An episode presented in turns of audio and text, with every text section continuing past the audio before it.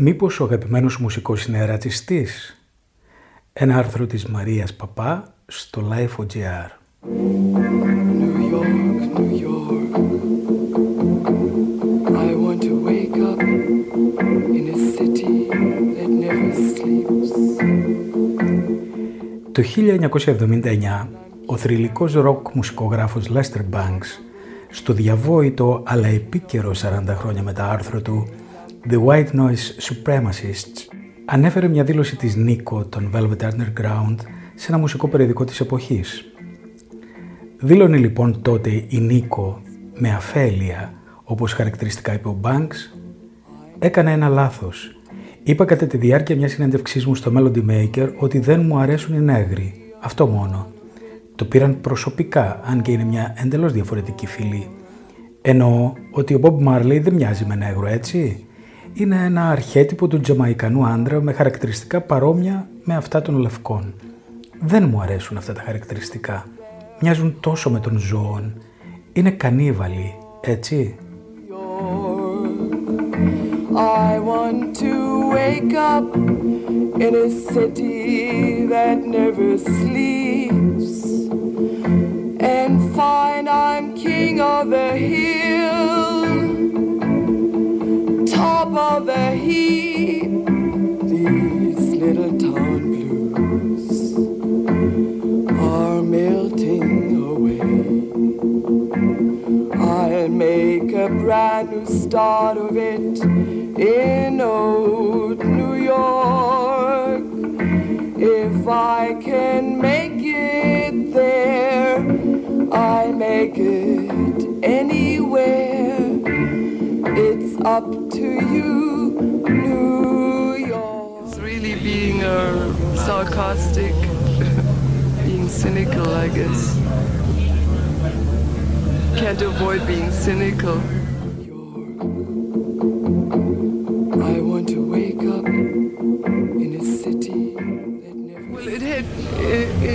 To do with um, taking L S D, I guess.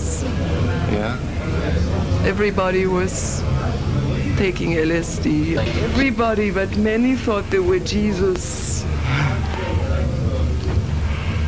They really thought that? Yeah. It's a long time now, isn't it? Since all that was happening. How long is it? Almost two thousand years. Right.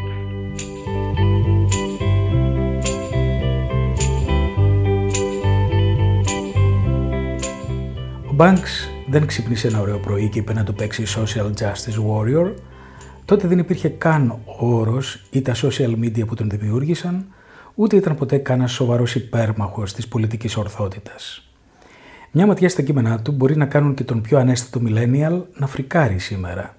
Ήταν όμως ένας άνθρωπος βαθιά δυσαρεστημένος με το ρατσισμό που συναντούσε τριγύρω του, κυρίως στις New Wave και Punk σκηνές, τόσο του Σι Μπι Τζι Μπι, του ιστορικού Punk Club, όπου σύγχναζε στη Νέα Υόρκη, όσο και στα βρετανικά group του είδους που χρησιμοποιούσαν σβάστικες ως αξεσουάρ για να προκαλούν. Επιπλέον ήταν αρκετά ειλικρινής, αναγνωρίζοντας ότι ο ίδιος με τον τρόπο που μιλούσε ως λευκός, straight, προνομιούχος άντρας, ήταν περισσότερο μέρος του προβλήματος παρά η λύση. Fast forward στο δύο χιλιάδες επτά. Ο μουσικογράφος και συγγραφέας Simon Reynolds, στο πορτρέτο που έκανε στην Guardian για την Νίκο, βασισμένο σε μαρτυρίες κοντινών της προσώπων, αναφέρει το περιστατικό που την έκανε να μην ξαναπατήσει το πόδι της στην Αμερική. Όπως φημολογείται, επιτέθηκε και τραυμάτισε μια μαύρη γυναίκα σε ένα μπαρ στις αρχές της δεκαετίας του εβδομήντα, με αποτέλεσμα να την φυγατεύσει ο κύκλος του Warhol άρον-άρον από τη χώρα για να γλιτώσει τη φυλακή. Κάτι που επιβεβαίωσε και η ίδια, αποφεύγοντας λεπτομέρειες χρόνια μετά, σε μια συνέντευξή της στην Αυστραλία, δηλαδή ότι έπρεπε να φύγει επειδή κάτι συνέβη. Το θέμα σε όλη αυτή την υπόθεση δεν είναι να αποδείξουμε με βεβαιότητα αν η Νίκο είναι ρατσίστρια ή όχι. Ο καθένας μπορεί να βγάλει τα δικά του συμπεράσματα με βάση αυτά που διαβάζει.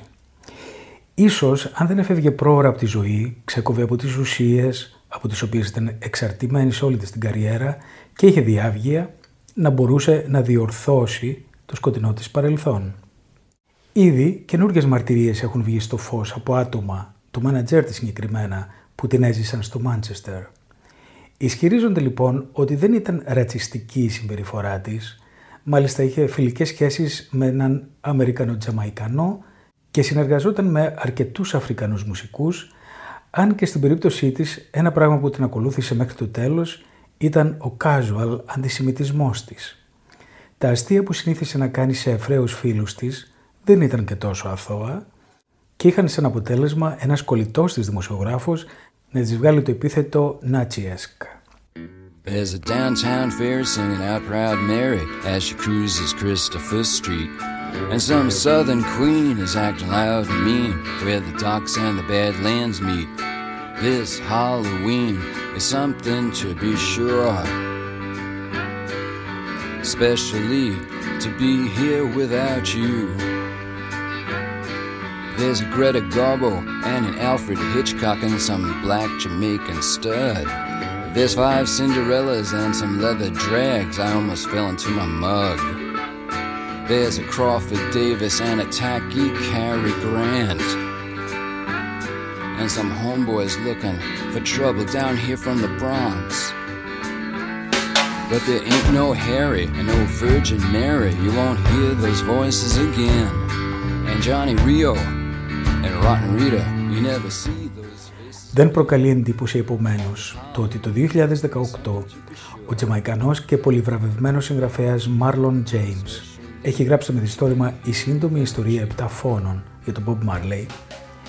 Ο Μάρλον Τζέιμς λοιπόν ανέβασε ένα αρκετά οργισμένο και επιθετικό post ενάντια στο Πίτσφορκ για ένα άρθρο που την παρουσίαζε ως φεμινίστρια ηρωίδα, γράφοντας: «Έχω μείνει άφωνος με όλη αυτή την έγνοια για την κατανόηση και την αποκατάσταση της Νίκο που προσπερνά το γεγονός ότι ήταν μια βίαιη και αποκρουστική ρατσίστρια και αντισημήτρια.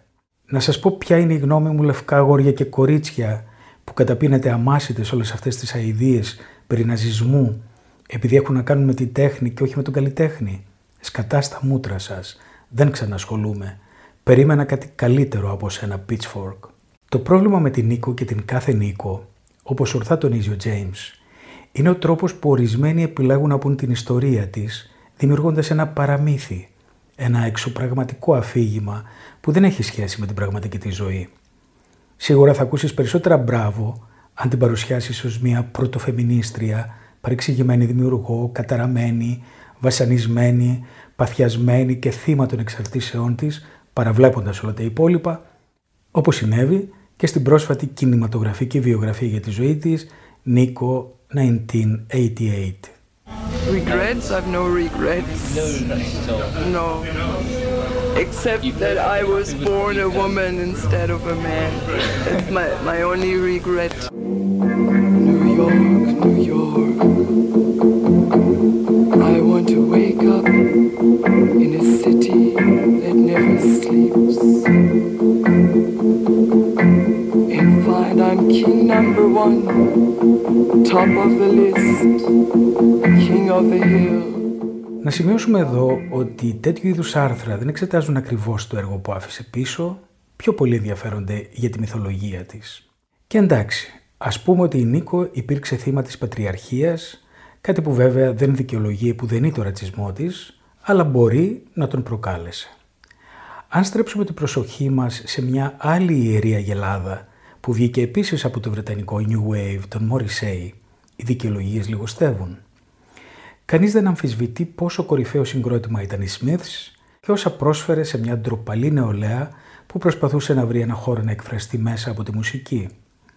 Γι' αυτό το λόγο, αν ο Μωρισέη απλώς υποστήριζε τους συντηρητικούς ή τους φιλελεύθερους, μπορεί να έκανε ορισμένους που ακούν μουσική με βάση τα πολιτικά τους πιστεύω να τσινήσουν, αλλά δεν νομίζω να πείραζε ποτέ κανέναν τόσο πολύ.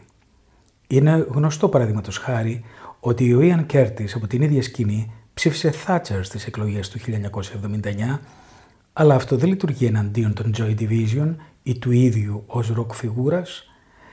Στο ίδιο καλάθι μπαίνουν ο Elvis, ο Johnny Ramone, μέχρι και ο πενήντα Cent για την προτίμηση που δείχνει στη δεξιά.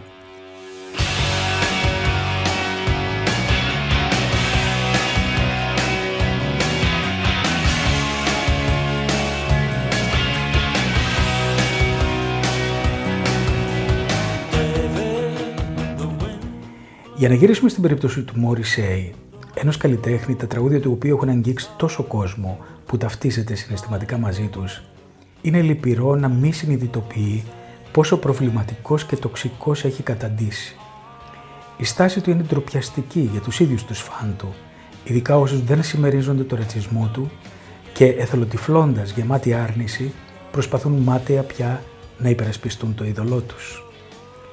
Είναι δύσκολο έως ακατόρθωτο πλέον να αποδείξει κανείς ότι το κόμμα που υποστηρίζει είναι αθώο όταν είναι επιβεβαιωμένα ακροδεξιό, παρά τις άκαρπες προσπάθειες των φαν του να σιπήσουν για το αντίθετο, οριοποιώντας πράγματα που δεν θα έπρεπε. Το For Britain της Anne-Marie Waters θεωρείται πιο ακραίο και από το κόμμα του Nigel Farage, που την πέταξε έξω από το δικό του κόμμα. Επιπλέον, οι συστηματικές ρατσιστικές δηλώσεις που χρονολογούνται από τις αρχές του ογδόντα και συνεχίζονται μέχρι σήμερα, δεν σβήνονται και δεν ανήκουν σε κάποια φανταστική έκθρα που έχει σύσσωμος ο μουσικός τύπος, συμπεριλαμβανομένης της Guardian προς το πρόσωπό του όπως δηλώνει. Τέλος, παραβλέπουν ακόμα και τις υπόνοιες στους ίδιους του τους στίχους, όπως έχουν τονίσει επανειλημμένα μουσικοκριτικοί και μουσικοί που ανήκουν σε μειονότητες, έχουν γεννηθεί στη Βρετανία και τα αγγλικά είναι η μητρική τους γλώσσα. Οι σόλο δουλειές τους, συγκεκριμένα, είναι γεμάτες αναφορές στις πραγματικές πολιτικές τους απόψεις. Κομμάτια όπως το National Front Disco ή το Bengalian Platforms έχουν απομακρύνει μερίδα Βρετανών ακροατών Ινδικής και Πακιστανικής καταγωγής.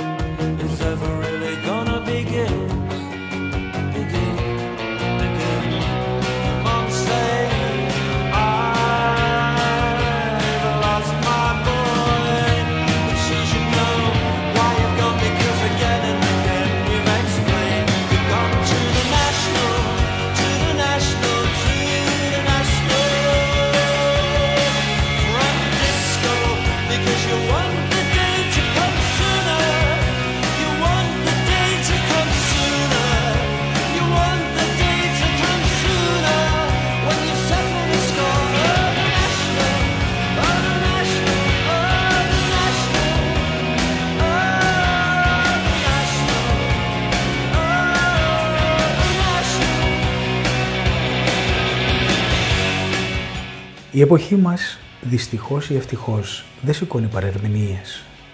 Από την άλλη, είναι μια περίοδος που δείχνει, όσο ποτέ άλλοτε, την αιμονική σχέση μας με τη φήμη. Νομίζουμε ότι η φήμη ενός καλλιτέχνη είναι πιο σημαντική από οτιδήποτε άλλο συμπεριλαμβανομένης της ανθρωπιάς, λέει η κωμικός Hannah Gadsby στο συγκλονιστικό stand-up της Nanette, που προβάλλεται στο Netflix. Δεν μπορούμε να αφηγούμαστε οριοποιημένες ιστορίες για μουσικούς ή καλλιτέχνες που κάθε άλλο παρά ψεγάδιαστοι είναι. Πέραν της Νίκο και του Morrissey, υπάρχουν άπειρα παραδείγματα σημαντικών προσώπων από κάθε χώρο τέχνης με προβληματικό παρελθόν ή προβληματικές δηλώσεις, όπως Nick Cave, John Lennon, Miles Davis, Genesis Porridge, Burzum και άλλοι. Όσο σπουδαίο και αν είναι το έργο ενός καλλιτέχνη, δεν σημαίνει ότι και ο ίδιος είναι σπουδαίος ως άνθρωπος. Μια τέτοιου είδους παραδοχή δεν καταστρέφει την όποια κληρονομιά του. Στην τελική όμως, κανείς δεν μπορεί να έχει ασυλία εναντί της κριτικής λόγω του μεγέθους του έργου του και δεν χρειάζεται να πασχίσουμε να διαφυλάσσουμε στάτους που δεν είναι και τόσο πολύτιμα εν τέλει. Το βασικό ερώτημα είναι πώς πρέπει να αντιδράσει κανείς όταν βρίσκεται αντιμέτωπος με τέτοιες πληροφορίες για αγαπημένους του καλλιτέχνες. Δεν υπάρχει σωστή ή λάθος απάντηση, πέρα από την ειλικρίνεια που έχουμε αναπτύξει στη σχέση με τον εαυτό μας. Είναι κάτι εντελώς προσωπικό. Επίσης, διαφέρει για τον καθένα. Μπορεί κάποιος να ξενερώσει και να σταματήσει να ακούει τη μουσική τους ή να συνεχίσει να ακούει τα τραγούδια τους σαν να μην τρέχει τίποτα. Μπορεί να τα ακούει όμως, αναγνωρίζοντας τον ελέφαντα στο δωμάτιο, όταν χρειάζεται. Προσωπικά, θα προτιμούσα να πάψει να γιορτάζει τα γενέθλιά τους στα social media, σαν να είναι πολύουχοι άγιοι. Μπορεί ακόμη να θεωρήσει ότι είναι θύματα της τυφλής οργής ορισμένων που υπακούνε σε κάποιο αόρατο μανδύα πολιτικής ορθότητας και όχι, ας πούμε, της κοινής λογικής, ότι οι διάσημοι άνθρωποι μπορεί να διαπράξουν τρομερά εγκλήματα στο όνομα της τέχνης τους επειδή ακριβώς είναι άνθρωποι με ελαττώματα, φτιαγμένοι από σάρκα και αίμα.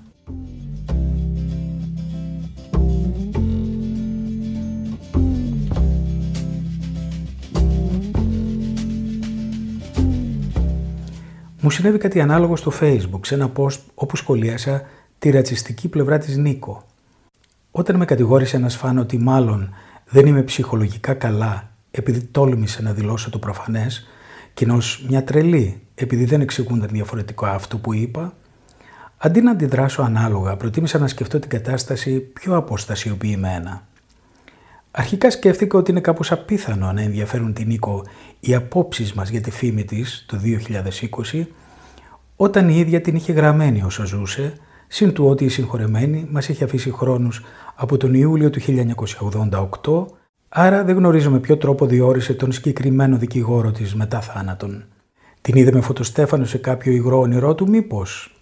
Τέλος πάντων, σκέφτηκα επίσης ότι δεν ήταν ανάγκη να εκλάβω το χαρακτηρισμό του ως άμεσα σεξιστικό, επειδή προηγουμένως η μπάλα είχε πάρει και τον τυχαίο Simon Reynolds που ανάφερα ως πηγή, παρά την εκτενέστατη βιβλιογραφία του πάνω στη μουσική, και υποθέτω ότι με την ίδια λογική και οι Λέστερ Μπανγκς και Μάρλον Τζέιμς, που πιστεύουν ακράδαντα ότι η Νίκο είναι ρατσίστρια, επίσης δεν έχουν σώα στα σφρένας. Λες και δεν επιτρέπεται να έχουν, έχουμε και να εκφράζουν, εκφράζουμε προκλητικές απόψεις διαφορετικές από τις δικές σου, σκληροπυρηνικέ φαν. Και δεν τίθεται θέμα ακύρωσης ή λογοκρισίας κάθε προβληματικού μουσικού ή καλλιτέχνη. Το cancel culture είναι μια αστεία υπόθεση που βασίζεται στα hashtags στα κοινωνικά δίκτυα. Όπως έχει πει η Gadsby εν προκειμένου, η λογοκρισία είναι άχρηστη σε τέτοιες περιπτώσεις, επειδή αφήνει ένα κενό σε ένα σημείο από όπου θα μπορούσες να αποκομίσεις κάτι ως άνθρωπος. Ας πάρουμε ως παράδειγμα τον Πικάσο. Δεν είμαι φαν του, αλλά είμαι φαν του. Δεν είμαι φαν του κενού που έχουν αφήσει στη βιογραφία του σχετικά με το πόσο τοξικό και επιθετικό άτομο ήταν και τον τρόπο που η συμπεριφορά του ενθαρρυνόταν από την κοινότητα που υπήρχε τριγύρω του. Αν όμως εξαφάνισες το όνομά του από τη συλλογική μνήμη, δεν θα χάναμε μόνο ό,τι κακό έκανε, αλλά και όλα τα καλά, και μπορούμε να μάθουμε και από τα δύο.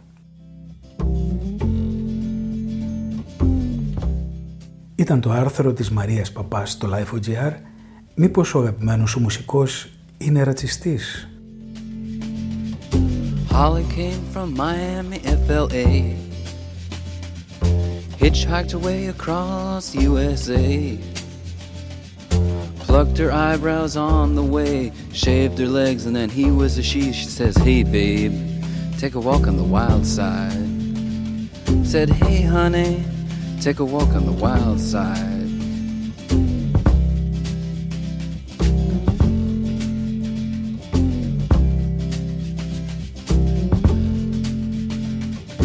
Candy came from out on the island.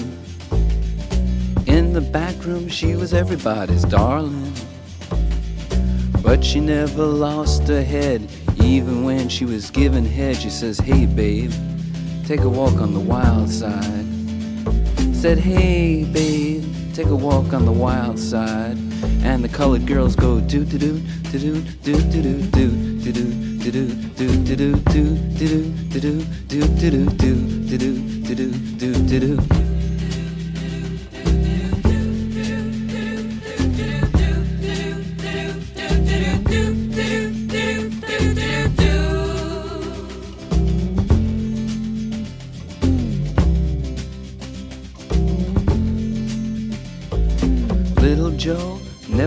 Gave it away. Everybody had to pay and pay. A hustle here and a hustle there. New York City is the place where they said, hey babe, take a walk on the wild side. I said, hey Joe, take a walk on the wild side.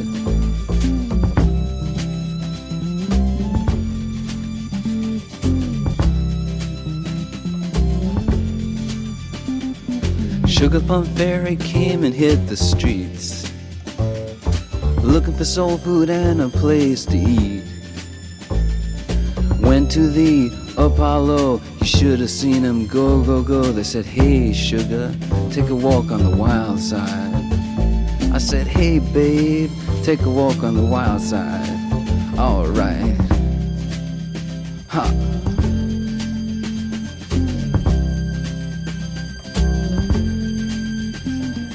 Jackie is just speeding away.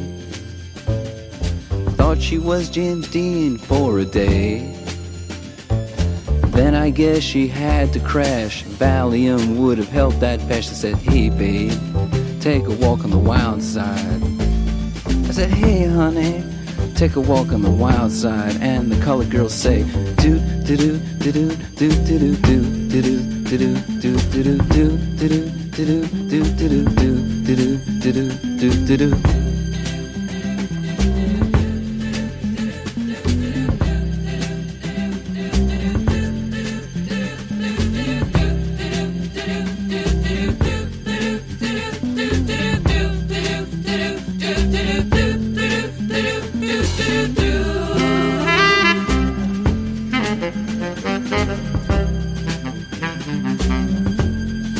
Thank you.